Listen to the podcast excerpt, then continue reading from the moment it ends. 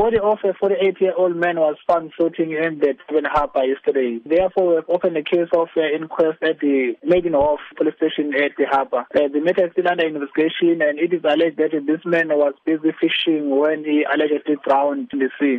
The matter is still under investigation. Is it known when the man had drowned or how long his body was in the harbour? Uh, that is still under investigation, but this body was found yesterday afternoon. So we're still waiting for his family to come in and identify the body. What condition was the body found in? Uh, we're still waiting for the postmortem results to tell us exactly on the the condition of the boat and how long it has been in the water as well. There are certain parts of the Durban harbour that is used often by fishermen. What sort of precautions can you provide to fishermen when the tide is high or if they are fishing alone at night? Uh, they must take extra precautions if they are fishing at night. As you know, there is a high tide of, uh, they must take extra precautions.